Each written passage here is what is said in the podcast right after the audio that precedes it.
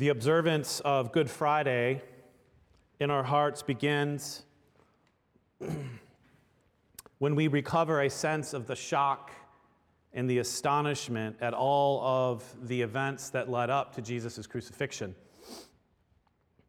With over 2,000 years of Good Friday worship services under our belt and millions of crosses hanging on the necks of human beings, it's pretty hard to experience the shock of the crucifixion any longer. The cross fits upon our imagination like an old pair of socks, comfy but perhaps a little bit too stretched out.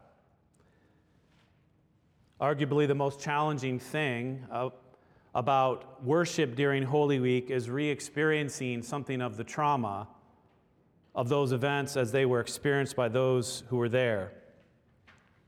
The prophet Isaiah captures, and he fully anticipated how unbelievable all the events of Holy Week would be for those who experienced them.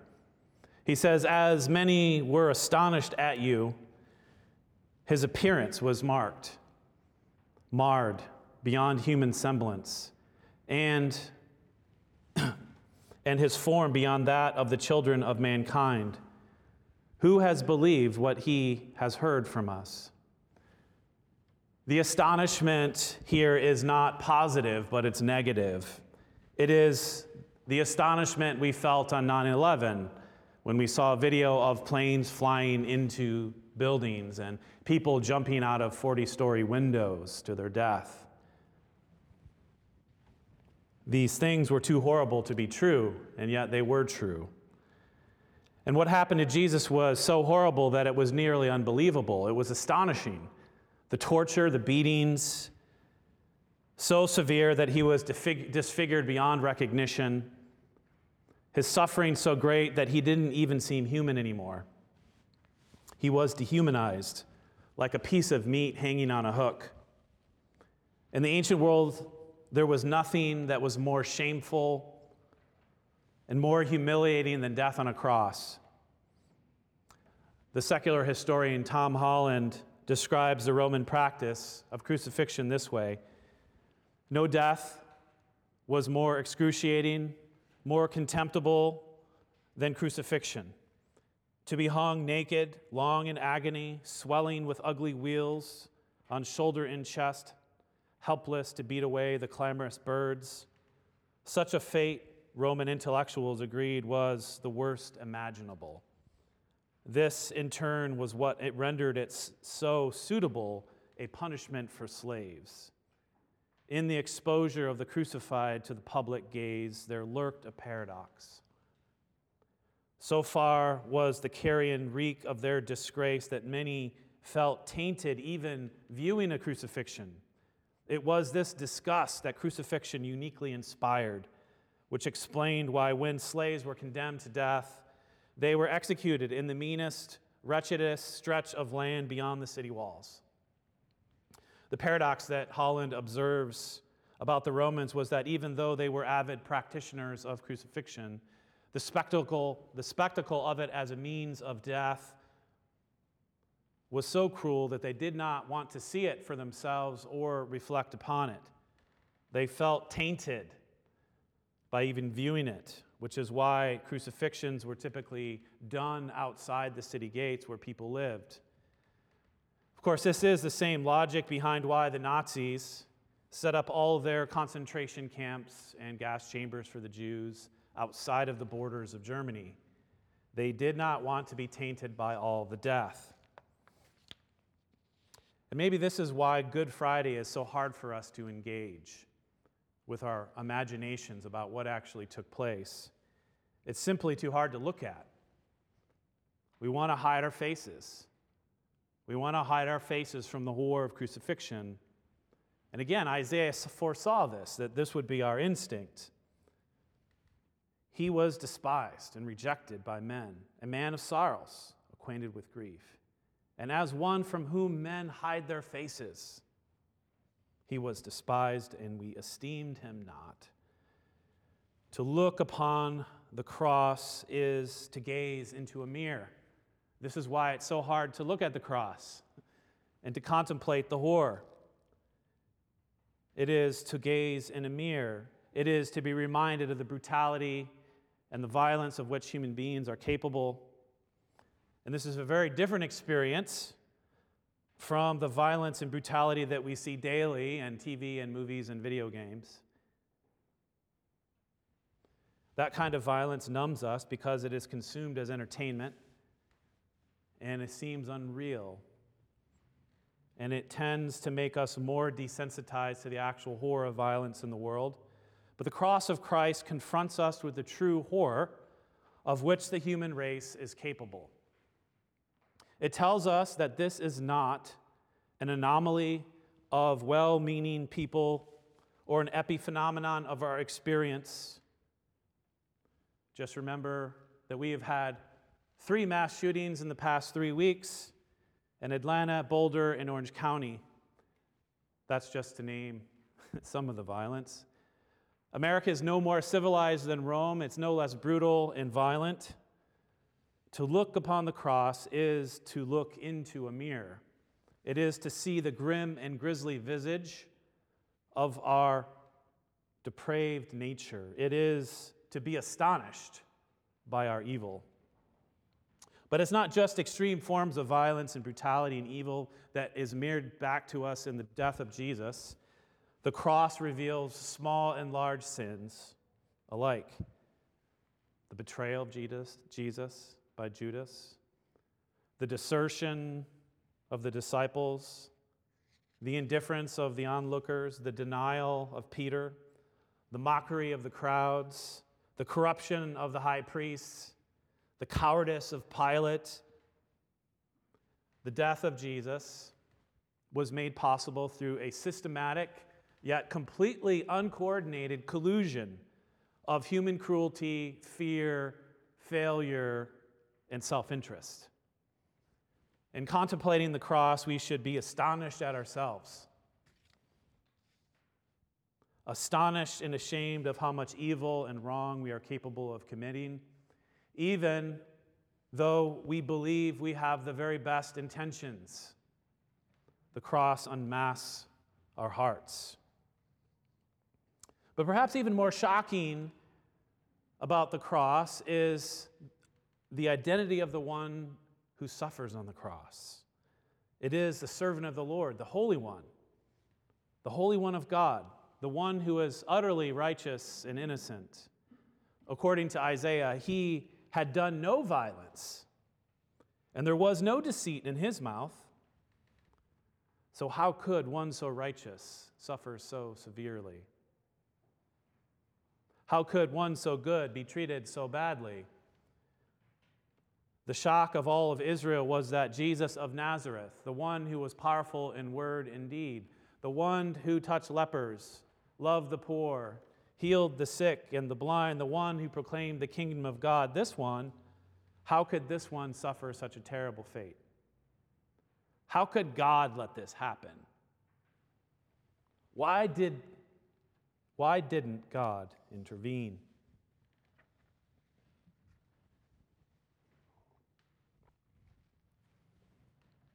Most astonishing of all is the answer that Isaiah gives to these questions Why did God let this happen? And his answer is this It was the will of the Lord to crush him, to put him to grief. It was the will of the Lord to crush him, to bruise him. How can this be? Why would it be God's will that his servant be crushed? What can this possibly mean? Now, incidentally, this is not simply the view of the prophet Isaiah, it is also the view of the New Testament. Peter, speaking in the book of Acts, remarks that this Jesus was crucified and killed by lawless men, but nevertheless, according to the definite plan and foreknowledge of God. The death of Jesus was not a freak accident or an unforeseen tragedy, it was part of the plan. This is Jesus' own view of his own death as well. He says on multiple occasions in the gospel, well ahead of his imminent death, the Son of Man must, must suffer many things and be killed and rejected by the elders and the chief priests and the scribes, and be killed and on the third day be raised. Jesus understood clearly that his suffering and death was part of a much larger plan. But what kind of plan is this? What kind of plan is it that the, it was the Lord's will to crush him? This, frankly, is an insane plan, a cruel plan, a foolish plan. And here we find ourselves at the very heart of what is most scandalous about God's ways in salvation. The most astonishing thing of all, the death of the Son of God, was the divine plan from the beginning. The plan from before he was conceived in the womb of Mary, centuries before it ever happened, the prophet Isaiah sees it and he gives us insight into it. Surely he has borne our griefs and carried our sorrows, yet we esteemed him stricken, smitten by God, and afflicted. But he was pierced for our transgressions, he was crushed for our iniquities. Upon him was the chastisement that brought us peace, and with his wounds we are healed. All we, like sheep, have gone astray, and we have turned, everyone, to his own way. And the Lord has laid upon him the iniquity of us all. Why was it that the Lord's will to crush him. It was that he might stand in our place, that he might bear what we couldn't. And becoming human, he stepped into our shoes and he bore what we could not bear, what would surely crush us completely and totally. He bore our sorrows, he bore our griefs, our iniquities, our trespasses, our wanderings, and our punishment. He became our substitute. This is the meaning of the phrase that we say a lot and hear quite often Jesus died for your sins. Jesus died for your sins. He became our substitute. But to say that Jesus died for your sins, yes, he, he died because of our sins. But to say that he died for our sins means that we don't have to die for them ourselves he became the Lamb of God who takes away the sins of the world. Jesus' suffering and death was a substitution for our suffering and death. John Stott describes this substitution in these terms Substitution lies at the heart of both sin and salvation. For the essence of sin is man substituting himself for God while the essence of salvation is God substituting himself for man. Man asserts himself against God, and God puts himself where only God, may, I'm sorry, man asserts himself against God and puts himself where only God deserves to be. And God sacrifices himself for man and puts himself where only man deserves to be. Man claims prerogatives that belong to God alone, and God accepts penalties that belong to man alone. This substitution is what the early church fathers called the wonderful exchange. The wonderful exchange. He takes our sin, we take his righteousness. He takes our pain, we take his healing. He takes our alienation, we take his peace with God. He takes our punishment, we take his reward.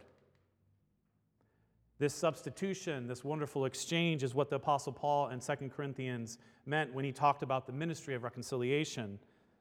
In 2 Corinthians 5, Paul says, In Christ, God was reconciling the world to himself, not counting the sins, the trespasses against them. For our sake, God made him, that is Jesus, to be sin who knew no sin, that we might become the righteousness of God. God, for our sake, made him who knew no sin to be sin so that we might become the righteousness of God. This is the wonderful exchange. What does the cross then reveal to us about God? What do we learn about God as we look at the cross? We learn that God is a God of love and justice. A God of love and justice. These two things are not in contradiction with one another. Many are uncomfortable with the language of substitution, uncomfortable with the idea that God needs to punish injustice and sin. Why does God need to punish? He's God, right? And especially, why would he punish his own son for our sins? Is this not a form of divine child abuse? Can't God simply forgive sins? Let me ask you this How do you think people would react if Derek Chauvin, the man who is now on trial for the cruel death of George Floyd, if he were convicted of murder,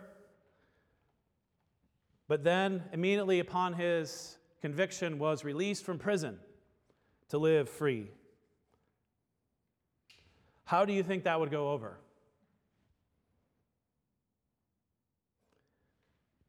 Would this be justice served? What if the judge and the jury said, You are guilty and you are condemned, but we forgive you? Just don't do it again. How would that go over? That's not justice, that's cheap justice. That's sham justice, right? It is a universal instinct of the human spirit created in the image of God to desire that evil be named as such and injustice be named as such and punished. That recompense be made against wrongs done. A God that does not hold human beings accountable for their evil, for their sin, for their injustice, is not a God of justice. And to clamor for justice in a world while embracing a God of love with no wrath against those who do injustice for a world to come is a lie and a contradiction. But the cross reveals to us that God is a God of justice. But when we look at the cross, we need to see that the justice of God is ordered to the love of God. The justice of God is ordered to the love of God. Love and justice in God is not a balancing act. They're not two faces that are dueling in different directions. It is not yin and yang. It is not two polarities. Love and justice. Love, justice is ordered to love in God. The love of God has always been the overarching framework.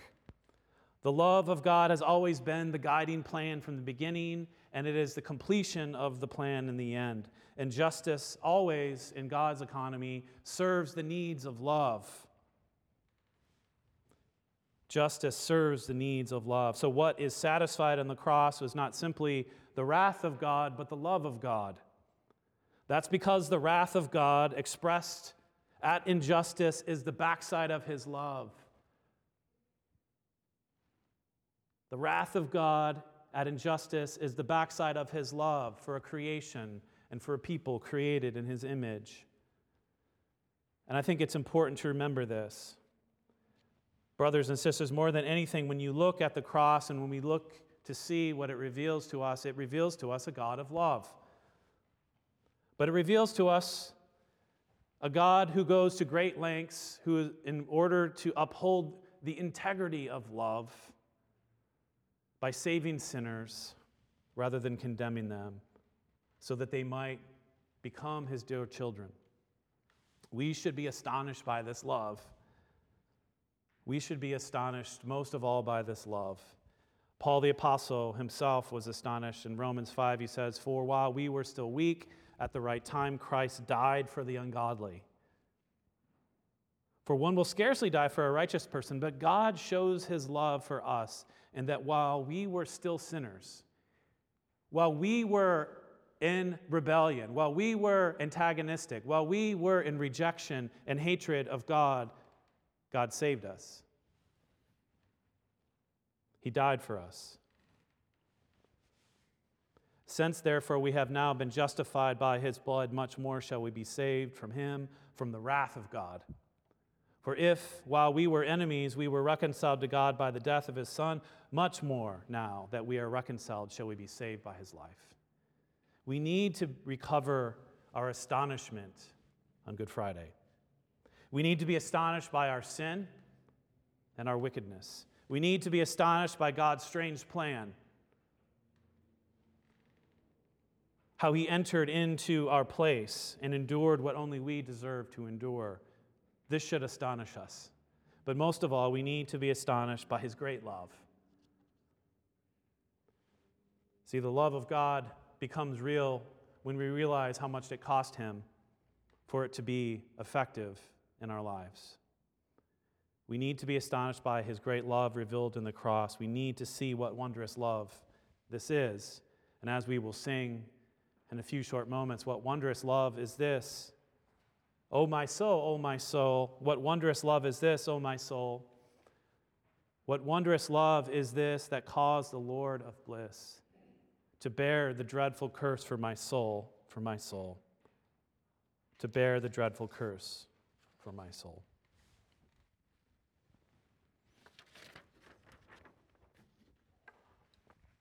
Amen.